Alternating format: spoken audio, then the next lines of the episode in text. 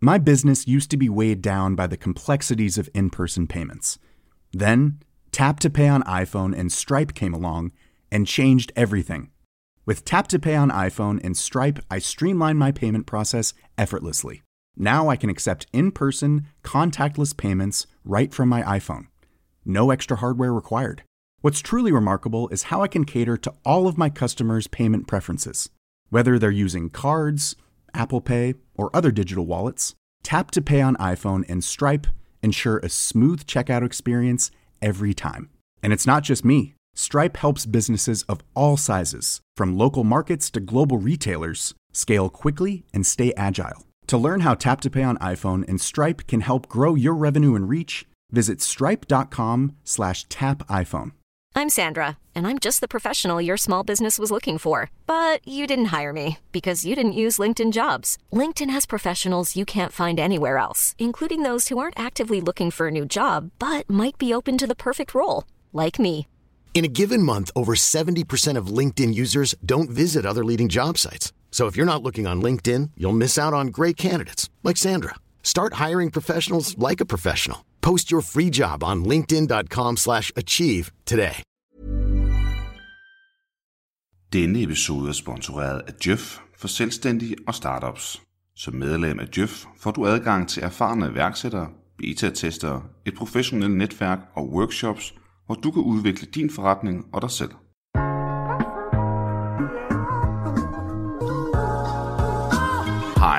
Mit navn er Esben Brandborg Østerby, og du lytter til iværksætterhistorie, produceret af Podtribe Media. I denne episode skal du høre om historien bag en af de måske mest spændende cases fra Løvens Hule sæson 4, My Money. Louise Ferslev gik fra en lommepenge-app-idé til en fuldt funktionsdygtig betalingsapp for børn under 13 år, som i dag er markedsleder i Danmark med mere end 120.000 brugere. Men det har ikke været en dans på roser. Louise fortæller blandt andet om en særpræget, men ikke desto mindre vigtig historie om brudet med en af hendes co-founders. Vi troede, at den der sag ville være- være lukket, og så får vi så en mail fra hans advokat igen om, at nu vil de ikke gå med til de der 100.000, for nu havde de hørt, at vi øh, rejste penge, og det var ikke en del af aftalen. Og så undrede det mig sådan, da jeg gik hjem og tænkte sådan, hvordan fanden kan de vide det? Altså det eneste sted, jeg tror, jeg, jeg ringede til min mor og sagde det, altså det var, der var ikke noget på skrift nogen steder, udover i min mail, i min MyMoney-mail der tænkte jeg, gud, han har sgu da haft adgang til min mail, så han har da været inde og kigge, altså helt åndssvagt, det er jo dybt, dybt ulovligt. Altså, det er jo mega ulovligt, min han har fået mit samtykke til at gå ind og kigge. Denne episode er jo et spækket med andre gode historier om blandt andet brugertilvækst, overvejelser om forretningsmodel, fundingproces og drøftelser med Finanstilsynet. Men jeg vil afslutte introen her med at sige tusind tak til dig, fordi du lytter med. Podcasten har netop rundet 50.000 downloads, og vi har episoder på vej med Lars Seier, David Helgerson, Jakob Riesgaard og mange flere, så jeg håber, at du vil fortsætte med at lytte med. Ellers er der ikke så meget andet at sige end rigtig god lytter. Louise, ordet er dit. Jeg havde egentlig ideen på, på KEA, og, øh, og der, dengang kaldte jeg det for lommepengkortet, og kørte det sådan lidt ved siden af, af studiet, og finder så ud af, at den idé er faktisk noget, jeg synes er ret interessant at arbejde videre med. Jeg havde også nogle andre idéer på det tidspunkt, som jeg egentlig bare lå og undersøgte og snakkede med forskellige folk omkring, og sådan, hvad tænker du om det her? Og, og så pludselig kunne jeg mærke, at der var et eller andet omkring det der med lommepenge, at der var, øh, altså, der var rigtig mange, som synes det var interessant, og sagde, gud ja, det har jeg sgu da et problem med derhjemme. Altså, det, det er sgu da fuldstændig rigtigt. Jeg har jo ikke kontanter til mine børn. Jeg vil da gerne have et overblik over digital måde at se på, hvordan, hvad man egentlig har sparet op øh, hos mor og far. Jamen, så kørte jeg egentlig på med, med det, og på det tidspunkt var ideen at lave et, øh, et website, hvor man kunne bestille sådan et øh, gavekort, som så skulle hedde lommepengekortet, og så skulle man kunne bruge det gavekort ude i alle mulige butikker. Ikke? Og så kunne man så styre det fra, som forældre fra det her website. Vi byggede så et website og skulle til at få gang i det der med kort. Og så undervejs i, i den proces, så finder vi ud af, at det er slet ikke det, de har behov for derude, familierne med, med børn. De vil egentlig bare gerne have en app hver, hvor de kan holde øje med, hvor meget de har sparet op. Det byggede vi så. Meget simpel og en helt forfærdelig grim app der til at starte med, men den kom ud i, øh, i App Store. Så kontaktede vi nogle på Facebook og nogle af vores eget netværk og sagde, vil du ikke prøve det af? Og fik 10 brugere på og spurgte dem, hvordan de synes, det var. Og der var ingen af dem, der brugte det, fordi det var noget værd lort. Og så spurgte vi ind til, hvad du ikke forstår, og så videre. Ikke sådan helt øh, øh, basic der.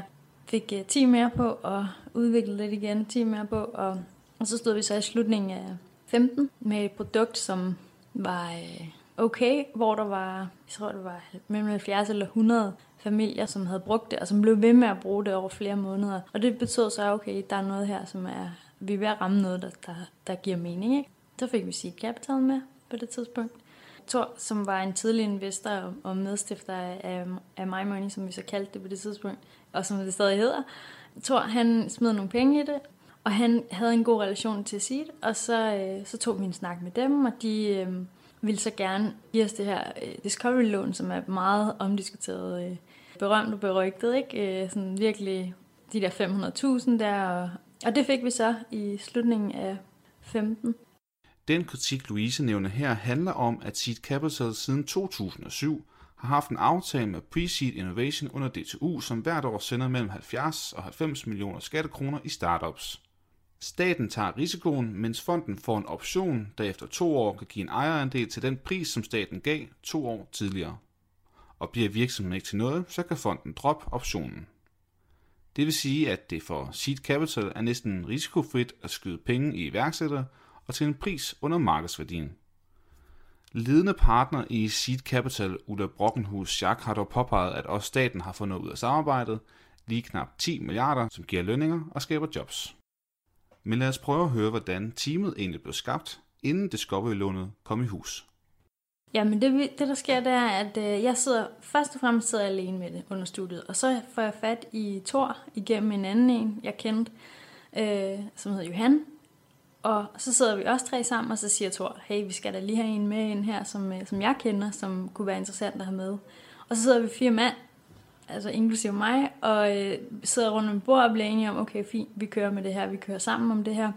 Og øh, de tre beslutter sig så for at lægge 60.000 hver, og jeg siger, at jeg vil også gerne lægge øh, 30.000, som på det tidspunkt var rigtig mange penge for mig, øh, egentlig stadig er, men det var altså øh, under studiet, ikke? Og fik så lagt de der penge, og vi kommer så derud af at få bygget den her app, og den ene af dem, han giver sig op kort tid efter, fordi at øh, han får ikke nogen indtjeninger. Det kan han godt se. Det, der går lang tid før, man kan få det, og det kunne han ikke forsvare for familien, så han var helt automatisk ude.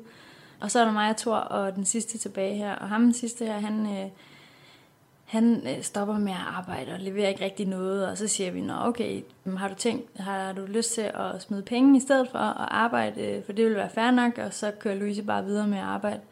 Det vil han heller ikke. Øhm, og så sagde vi, okay, nå, så for at du ligesom kan blive i det, så skal vi lige have, se noget, altså så skal du arbejde det næste stykke tid, og så bandt vi det op på nogle KPI'er. Og øh, det nåede han ikke, og han prøvede heller ikke rigtigt.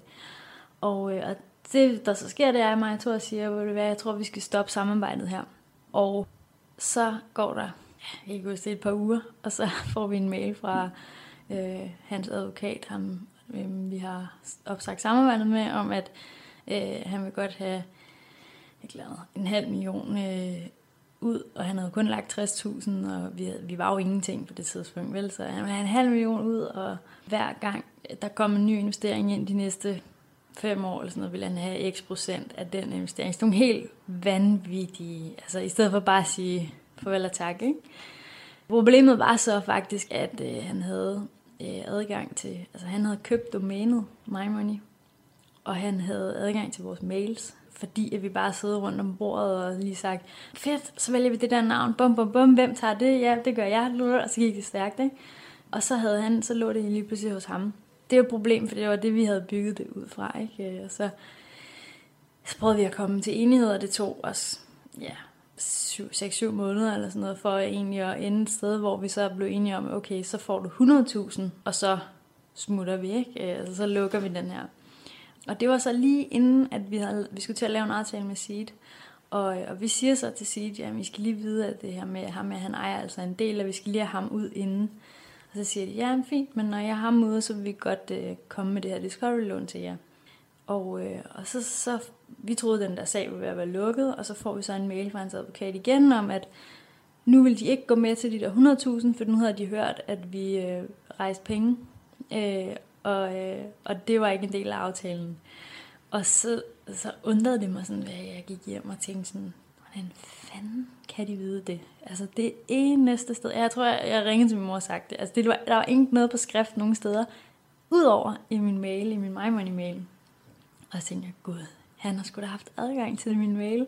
Så han har da været inde og kigge. Altså, helt åndssvagt. Det er jo dybt, dybt ulovligt. Altså, det er jo mega ulovligt, medmindre han har fået mit samtykke til at gå ind og kigge. Ikke? Så han har brugt sit admin-login øh, hjemme fra hans privatadresse, han så logget ind. Øhm, og den IP-adresse kunne jeg så se inde i sådan nogle avancerede indstillinger, at den havde været inde igen og igen. Og, og normalt må man jo ikke få parret en IP-adresse med en privat adresse, men jeg fik alligevel øh, en af mine venner til at spørge en ven, der sad i et teleselskab, og jeg måtte ikke vide, hvem den var, ven var. Det var meget sådan spionagtigt.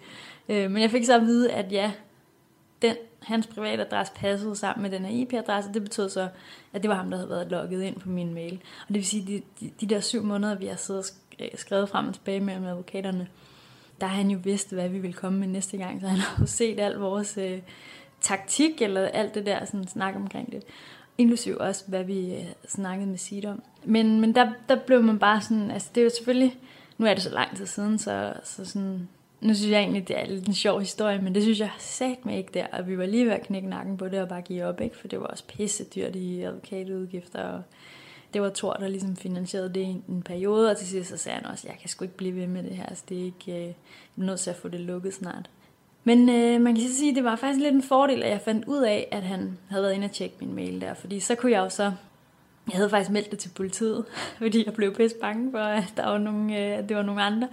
Og så, øh, så, så jeg lavede oprettet bare sådan en sag, og så bare meldt.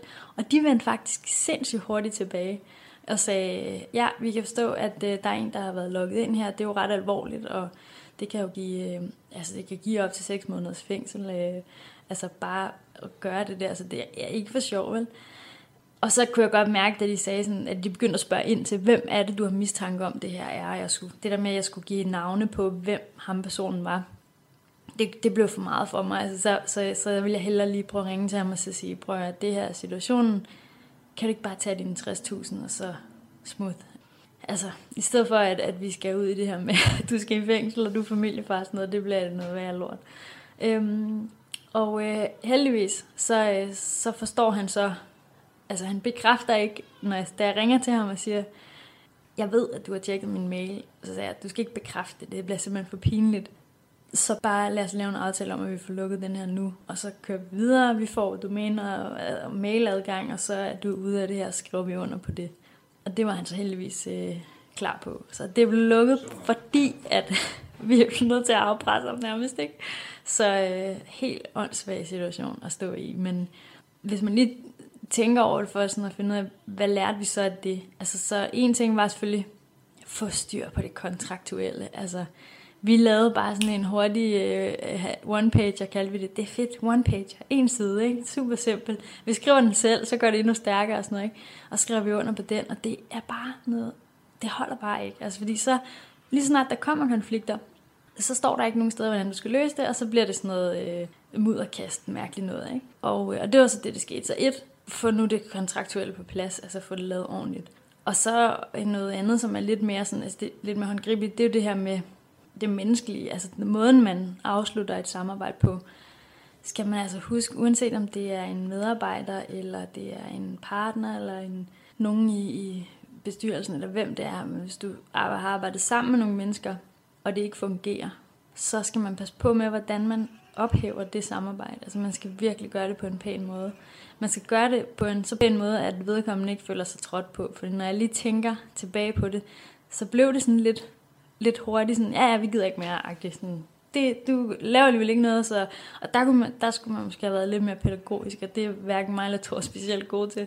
Men der skulle vi måske lige have sat os noget og sagt sådan, sagt det på en meget sådan pæn og rolig måde, ikke? og så, så tror jeg ikke, han var blevet så vred. Øh, det tror jeg ikke, men det ved man jo aldrig. Det er i hvert fald noget af det, jeg har taget med og lært af det. Jeg går ud fra, at selvom du har haft det her brud med din co-founder, så har du jo fortsat med at drive din virksomhed. Kan du prøve at komme lidt ind på, hvad der er sket i mellemtiden og efterfølgende?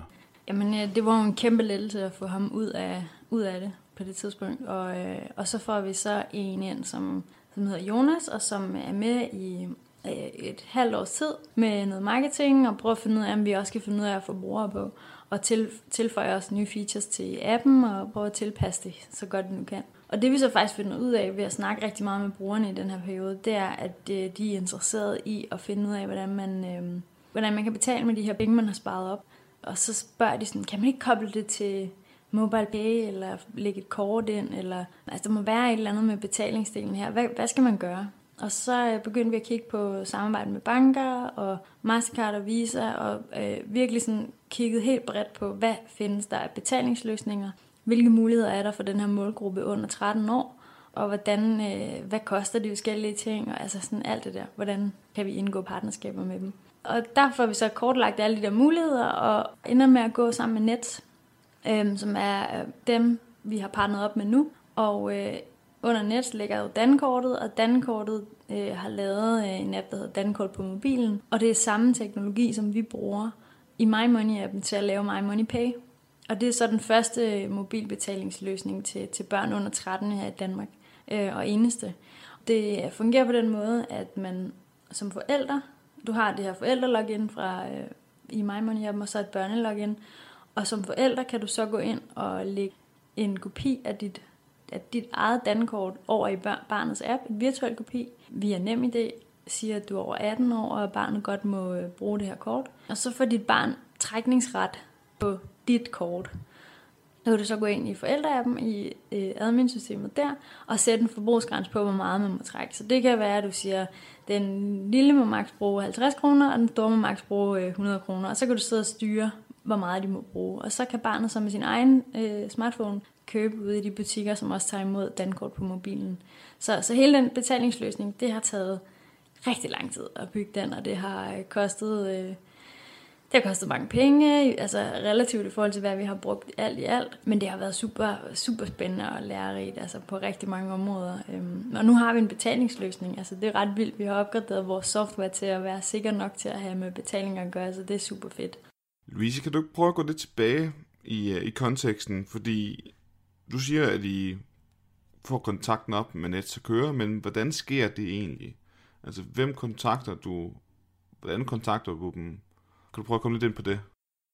Helt tilbage fra den gang, jeg havde det der lommepenge-idé der, det lommepengekortet, og godt ville lave det her gavekort, så undersøgte jeg sådan, hvem laver sådan nogle gavekort. Og så tog jeg fat i øh, blandt andet Nets, og havde nogle møder med dem, og øh, i en anden afdeling.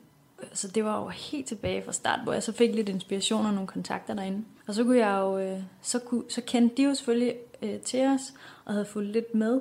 Og øh, da Dankortafdelingen så begynder at tænke i, hvordan når vi ned til den her målgruppe under 18 år, så, øh, så synes de, at vi var interessante, og skrev så, hej igen, øh, skal vi tage et møde? Og så tog vi et møde igen, og det var så en anden afdeling over i Dankort-afdelingen, og så tog vi et møde, og så skete der ikke rigtig noget derfra. Så altså, det var faktisk nogle, der var nogle ret store huller imellem. Altså fra allerførste gang til, til vi rent faktisk laver et samarbejde. Og da vi så mødes der, hvor vi begynder at virkelig at blive konkrete på det, der er timingen så god, fordi at Dankort sidder og er i gang med at udvikle øh, en teknologi, som jo er den, vi så kører på nu. Og de vil gerne finde nogle partnere, som er klar på at bruge den teknologi og udbrede den. Og, og vi leder efter en teknologi, vi kan bruge. Så, så, så på den måde var det virkelig godt match. Øh, men det var faktisk noget, jeg havde, jeg havde siddet og sådan holdt dem opdateret undervejs i noget tid. Og, og så lige pludselig, så er timing bare rigtig for begge parter. Og vi begynder så at udvikle det. Og, og det er faktisk sjovt, fordi det er sådan noget med kæmpe virksomheder som Nets, og så en lille startup som MyMoney. Altså, man ser rundt omkring i alle startup-miljøer, man godt vil lave sådan nogle corporate og startup. Altså, det er meget hypet, det der med, om så skal man lave øh, samarbejde, fordi den ene har noget, og den anden har noget andet bidrag med. Men, men der var lavet nogle undersøgelser øh, fra en eller anden accelerator, en af de store over i USA, hvor at det er under 25 procent af de projekter, som eller de corporate og startup, som finder, som finder sammen og laver en kontrakt og laver et samarbejde, der når så langt og skriver under på aftalen, det er under 25 procent af dem, der rent faktisk kommer i markedet med det produkt, de har øh, planlagt.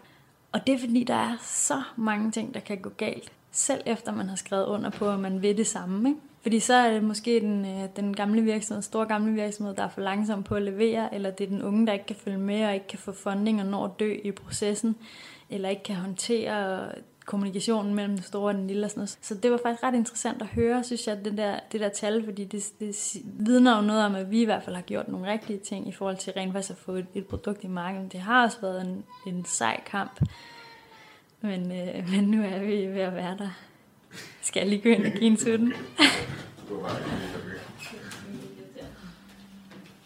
Ja, som du kan høre her, så bliver Louise og jeg afbrudt af hans datter, som altså lige skal have en sut fra mor, inden vi kan fortsætte. Da Louise kommer tilbage, vil jeg lyset af deltagelsen i Løvens Hule gerne høre om, hvordan hendes rejse med at rejse penge til My Money egentlig har været. Jamen, øh, men vi får tre investorer med i 2016, i øh, sommer 16, og det var faktisk også sådan lidt en, altså, en lidt sjov historie, fordi at, øh, jeg tænkte jo bare, det der med at rejse penge, det har jeg sgu da set i medierne, øh, altså det kan folk, altså det gør folk, det er jo nemt, der er masser af overskrifter, hvor der står, den og den og den har rejst de og de antal millioner, så tænkte jeg, det kan jeg sgu også. Så jeg, jeg havde kontakt til 10 forskellige investorer, og det tænkte jeg, det må være rigeligt, altså, fordi alle sammen siger jo, for, altså, siger jo nok ja. Og jeg holder dem varme, og de holder sig selv varme, og alt kører, og så til sidst, når jeg siger, okay, fint, så, øhm, så ligger I det her beløb til den her pris.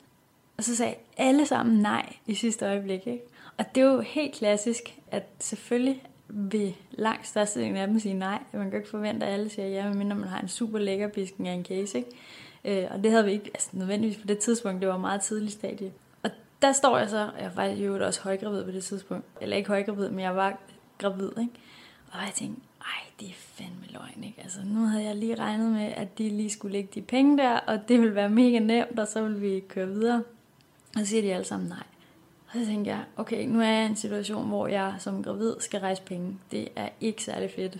Og det, der så faktisk sker, det er, at jeg, jeg er lidt mere tilbagelænet, og jeg er sådan lidt, ah, så prøver jeg lige at tage en lidt en slapper, og så, du ved, laver det der bare, bare åbne min computer hver dag, og ikke være så proaktiv, men bare svare på det, der lige kommer.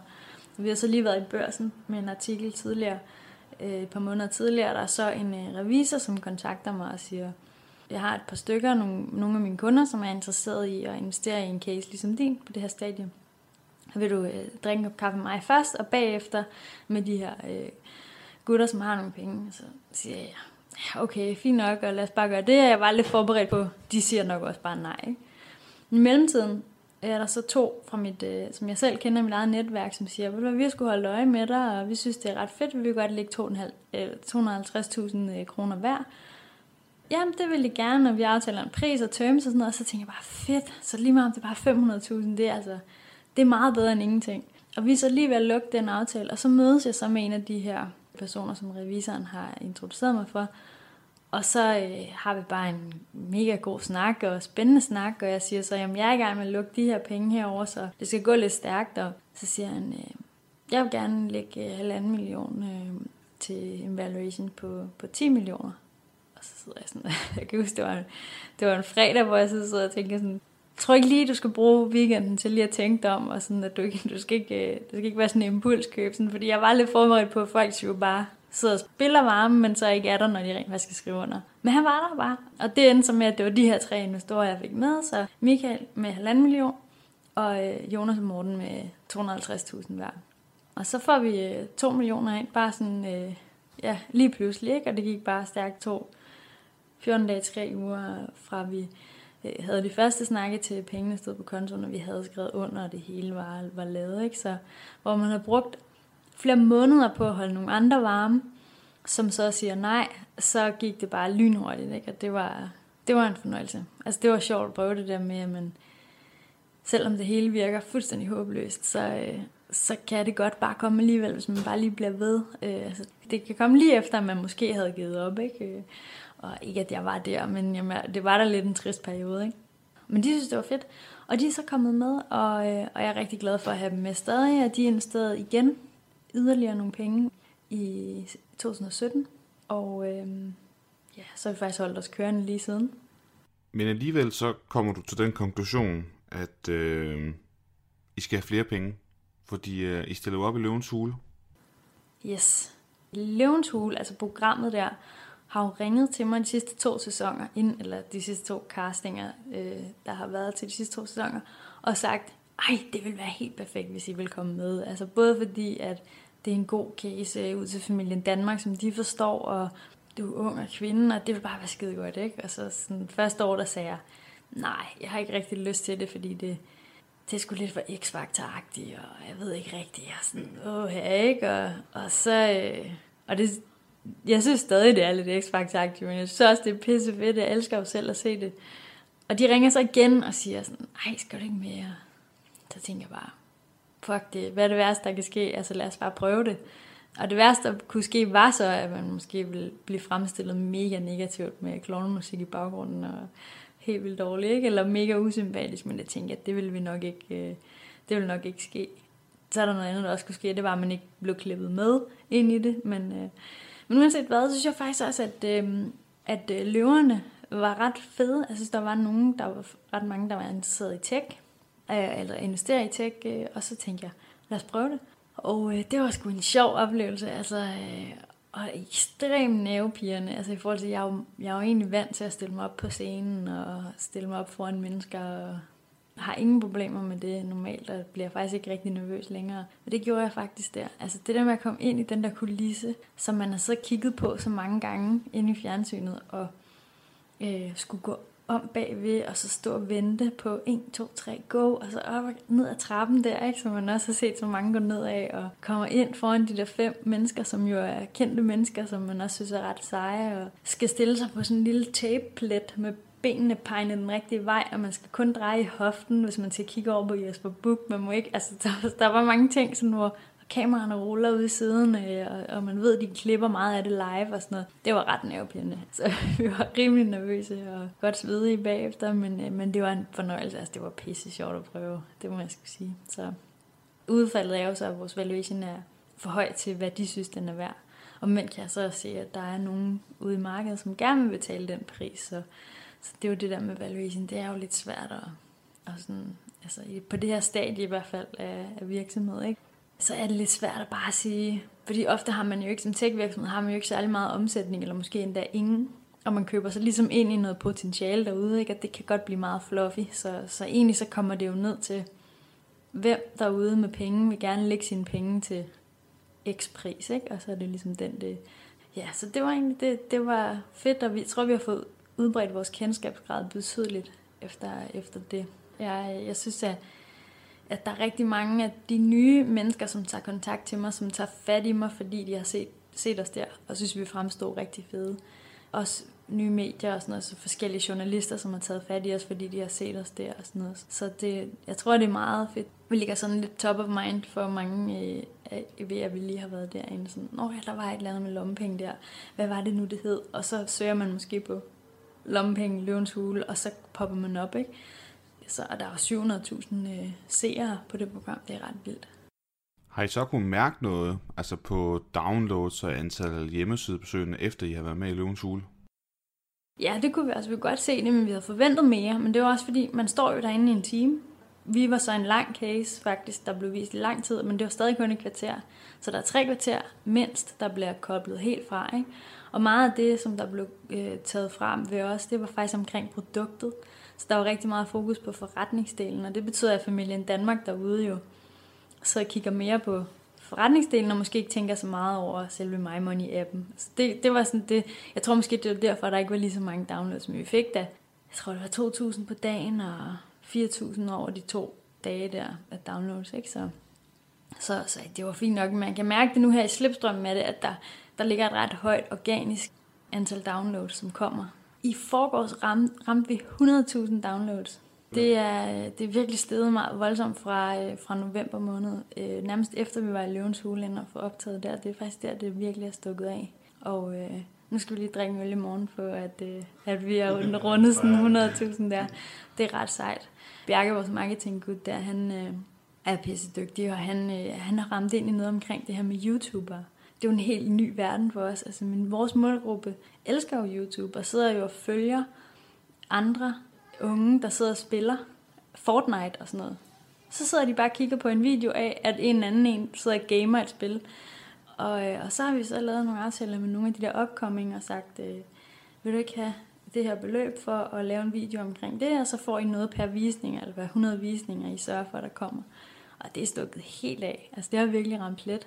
Plus at man bliver associeret med noget, der er cool, fordi det, det følgende der synes jo, at de er mega cool, de der Fortnite gamer drenge der, ikke? Så selvom vi, ja, jeg er 28, ikke? og de andre er også forholdsvis unge, men, øh, men vi er stadig ikke helt der, hvor vi er i den der digital, øh, altså native der generationen, som bare ikke kun er inde i de der øh, miljøer, ikke? Så det er, ja, Det er sgu, det er rigtig, rigtig interessant, og jeg tror, vi er ved at ramme ind i noget, der er virkelig spændende i forhold til at være, være øh, suveræne på det her lumpingområde i Danmark i hvert fald. Når I nu sådan tog kontakt til de her YouTubers, hvordan gjorde I så det, og hvilke kriterier satte I egentlig op? Jamen, Bjarke der, han har siddet og øh, brugt en masse timer på at gennemgå YouTube-kanalerne, sådan og prøvet at finde ud af, hvad for nogle er gode, og, og det vi har fundet ud af, det er, at man skal finde dem lige inden, at de er så store, at de får agenter på. Fordi at hvis de er mindre end at de har agenter på, så er det oftest bare deres mor eller far, som står for det. Og det vil sige, at de synes, det er sjovt at lave nogle samarbejde, hvor man kan tjene lidt ekstra. Og, og så er det ja, ligesom under familiens vinger, og så er det billigere for os, men det er også federe for, for YouTuberen selv, fordi de så ikke skal afgive en masse til et agentbureau. Ikke? Så, og så er det også det der med, det er meget øh, troværdigt, at man ikke bare er nummer 50 eller 100 i sponsoreret opslag, men man rent faktisk er den første eller en af de første. Ikke? Så, så deres øh, følgere er meget trofaste og lojale der, når de øh, har omkring 20.000, eller hvor meget det nu er, i 10-20.000. Så skriver vi bare til dem og spørger, om de har lyst til at, at lave et samarbejde, og så aftaler vi nogle priser, oftest med forældrene, og så, så, skal de selvfølgelig, de synes jo, det er mega sjovt at lave de der videoer, og, og så tjener de ovenikøbet købet også penge, som de så kan bruge på alle deres spil, og øh, alt hvad de nu har lyst til at, at bruge det på. Ikke? Men, øh, men ja, det er i hvert fald ret interessant, at vi har ramt ind i det. Jyp gør det lettere for dig at være iværksætter. Få for eksempel kvalificeret feedback på din hypotese, og tjek om du stadig er på rette spor med dit produkt. Det kan du gøre ved at komme til Døfs næste beta-tester arrangement, hvor de formidler kontakt mellem startups og branchespecialister, der kan teste din hypotese. Læs mere om DYFs mange tilbud til iværksættere på djøf.dk-selvstændig. Sidste år, der fandt vi jo en måde, en, en måde at tjene penge på, eller i hvert fald en måde at få en omsætning på. Og, og det er ved at lave øh, øh white label løsninger til banker. Vi lukkede så den, sidste, øh, den første aftale med Arbejdernes Landsbank øh, midt sidste år. Og, øh, og det betyder så, at vi nu har en fast indtægt hver måned fra dem. Og arbejder nu mod at lukke de næste banker og næste banker. Og, øh, og der var jeg jo bare sådan, da vi havde lavet en aftale med Arbejdernes Landsbank forholdsvis hurtigt, så tænkte jeg, de her aftaler, de bliver spyttet ud nu. Altså nu spytter vi mod en om måneden, eller måske hver anden måned, men ellers så bum, bum, bum, de kommer til at ligge lige rap, og vi skal skrue helt op for IT-udvikling, og ja, det, nu kommer de bare, ikke?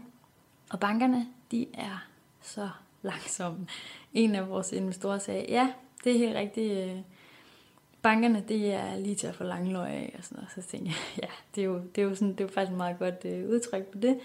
Og, og der kan jeg bare mærke, at lige nu står vi over for en kæmpe mulighed, fordi vi, vi har virkelig ramt ind i noget med det her med at få brugere på. Og vi ligger i top på App Store og Google Play som aldrig før.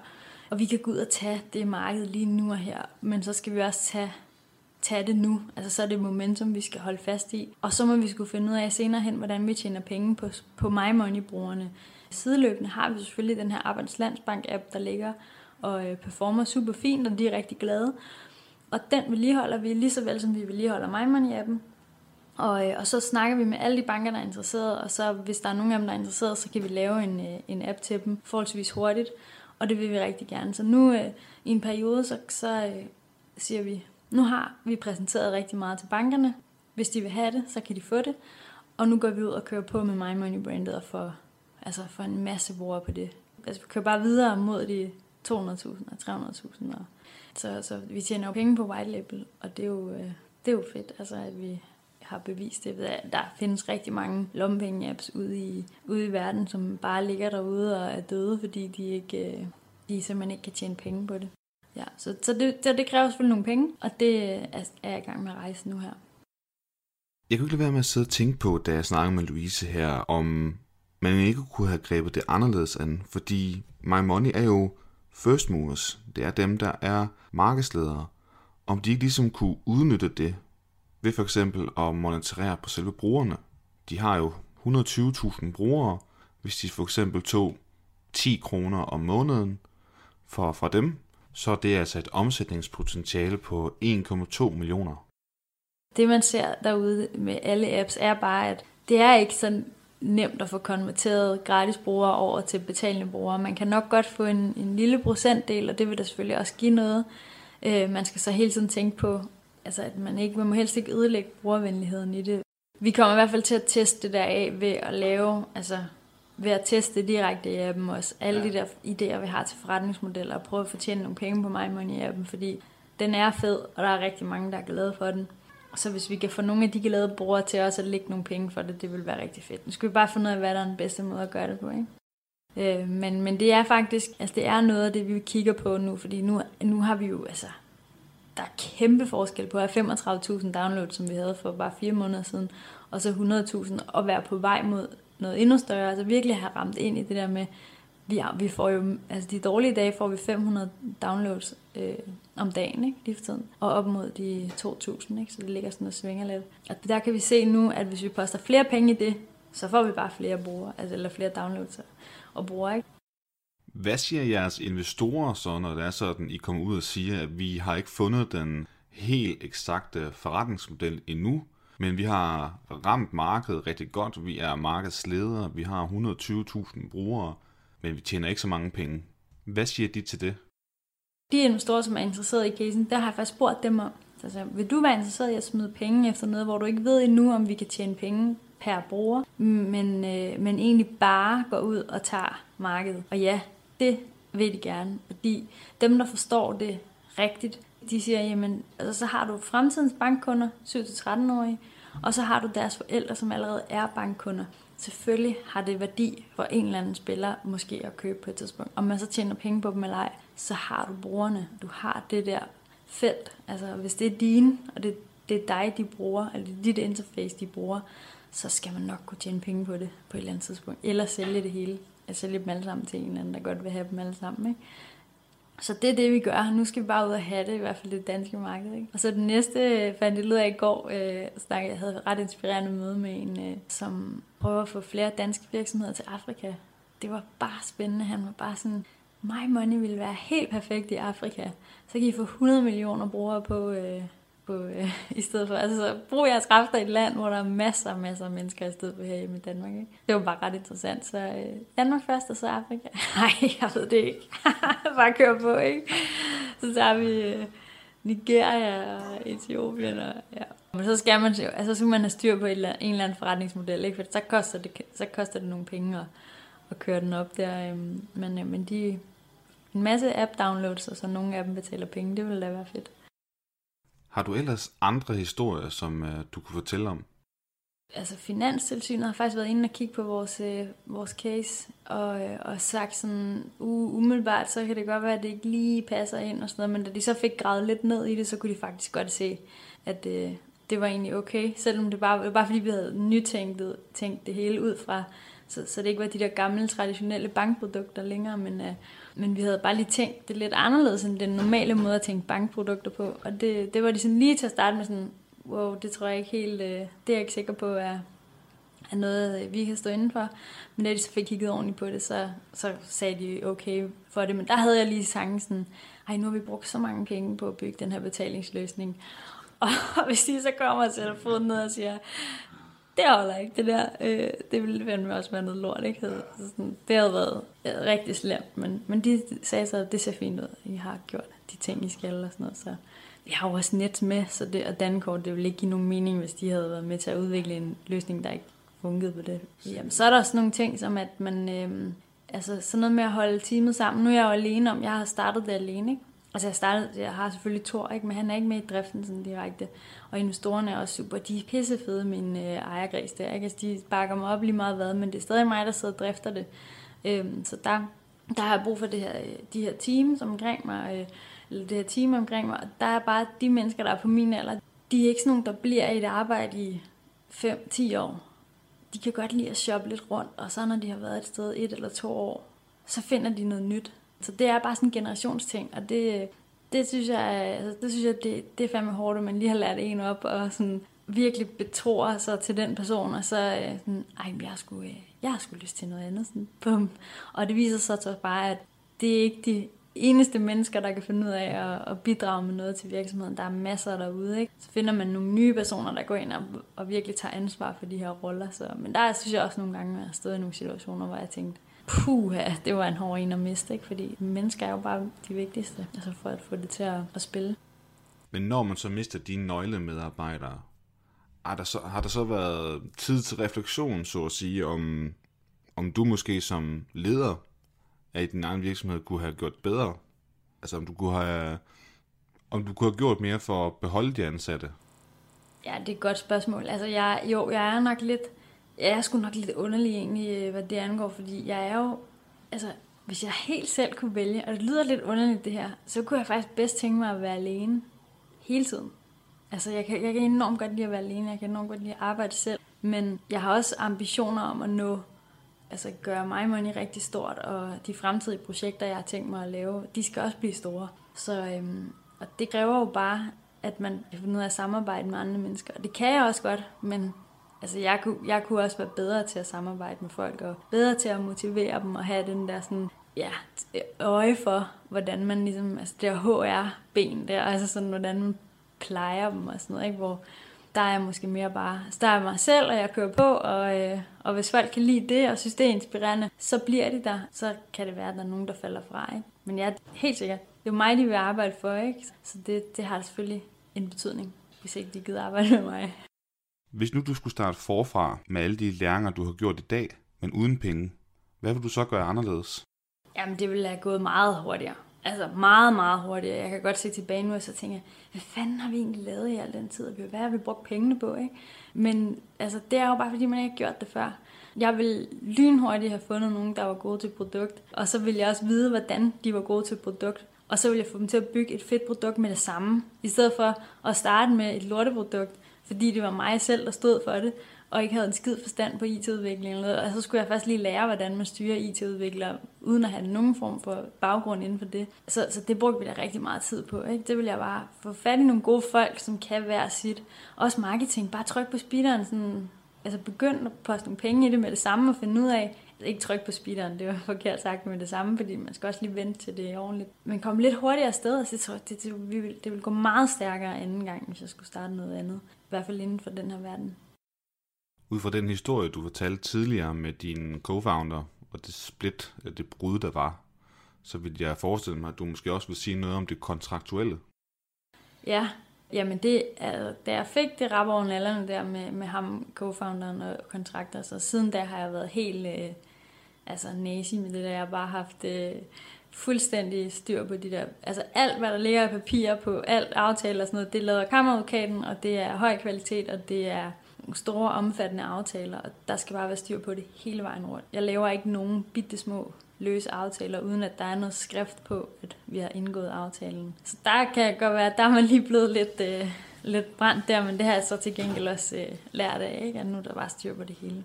Hvis nu du skulle komme med en nominering til en iværksætterhistorie, som du ved er rigtig fed, har du så en i, øh, i tankerne? Uh, ja, der er mange gode, ikke? Uh, nu sagde du, du havde snakket med Too Good To Go og Mette Lykke, ikke? Nej, vi har ikke talt med Mette Lykke. Vi har talt med, med Brian Christensen fra Too Good To Go. Mette er pissefed. Altså, jeg har været mega fan af hende i mange år, så lige pludselig så var vi en tur i Lissabon sammen med, til Web Summit, og der var så følte jeg jo bare, det var, ja, det var bare for fedt, ikke? Så nu er hun mere en sparringspartner, end, hun er, end jeg er bare fan af hende. Ikke? Jeg drillede hende lidt med, da vi var på tur der, at hun, øh, øh fordi alle ville jo have fat i hende. De hun var bare den der mega seje stjerne, der, der også skulle op og tale og sådan noget. Ikke? Og så gik jeg om bagved og rullede rundt med en kuffert, ikke? og så sådan, spurgte de sådan, hvem er hende der? Ja, man, just the assistant og sådan noget. Ikke? Og hun bare sådan, sig nu, hvad du laver, sig nu. Og, nej, nej, jeg er bare, jeg er bare Mettes assistent. Sådan en lille hemoride der, der render rundt der og bærer hendes tasker. Så det var jeg lige en weekend der i Lissabon. Det var pisse fedt. Ej, Mette er rigtig fed og mega, mega kvik. Altså hold kæft, hvor har hun mange fede overvejelser og sådan strategisk, altså hun har virkelig også meget krudt i røven i forhold til bare at gå ud og sige, nu er vi bare den største. Så hun har gjort en kæmpe forskel for Too Good To Go også. Så er der jo selvfølgelig Thor Angelo, som jeg også lige nævnte. Øh, og så ham har du ikke snakket med fra Order Jojo. Og han er jo vores, øh, altså han investerede jo tidligt i mig, Money sammen med mig. Og så har han så prøvet penge i efterfølgende også. Og efterfølgende er blevet øh, en rigtig, rigtig god ven igennem alle de år, vi har, øh, vi har arbejdet sammen. Så øh, han er meget inspirerende og super dygtig. Så ham vil jeg anbefale, at du tager fat i. Jamen det vil jeg prøve at gøre. Tusind tak for din tid. Det har været utroligt spændende at høre om din, uh, din rejse. Og jeg er sikker på, at lytterne også har fået rigtig meget ud af det. Så tusind tak. Selv tak.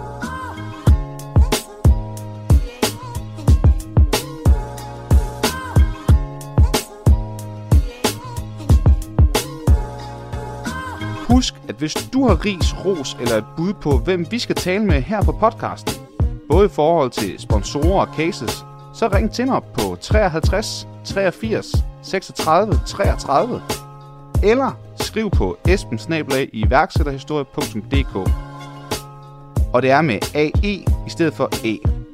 Men du kan selvfølgelig også fange os på de sociale medier. Og sidst men ikke mindst, så vil vi blive rigtig glade, hvis du vil gå ind og give os en anmeldelse på iTunes, Facebook eller hvor du nu lytter til podcasten. For det vil hjælpe rigtig meget i forhold til at få spredt kendskabet. Kan du have en rigtig succesfuld entreprenant dag. Vi ses.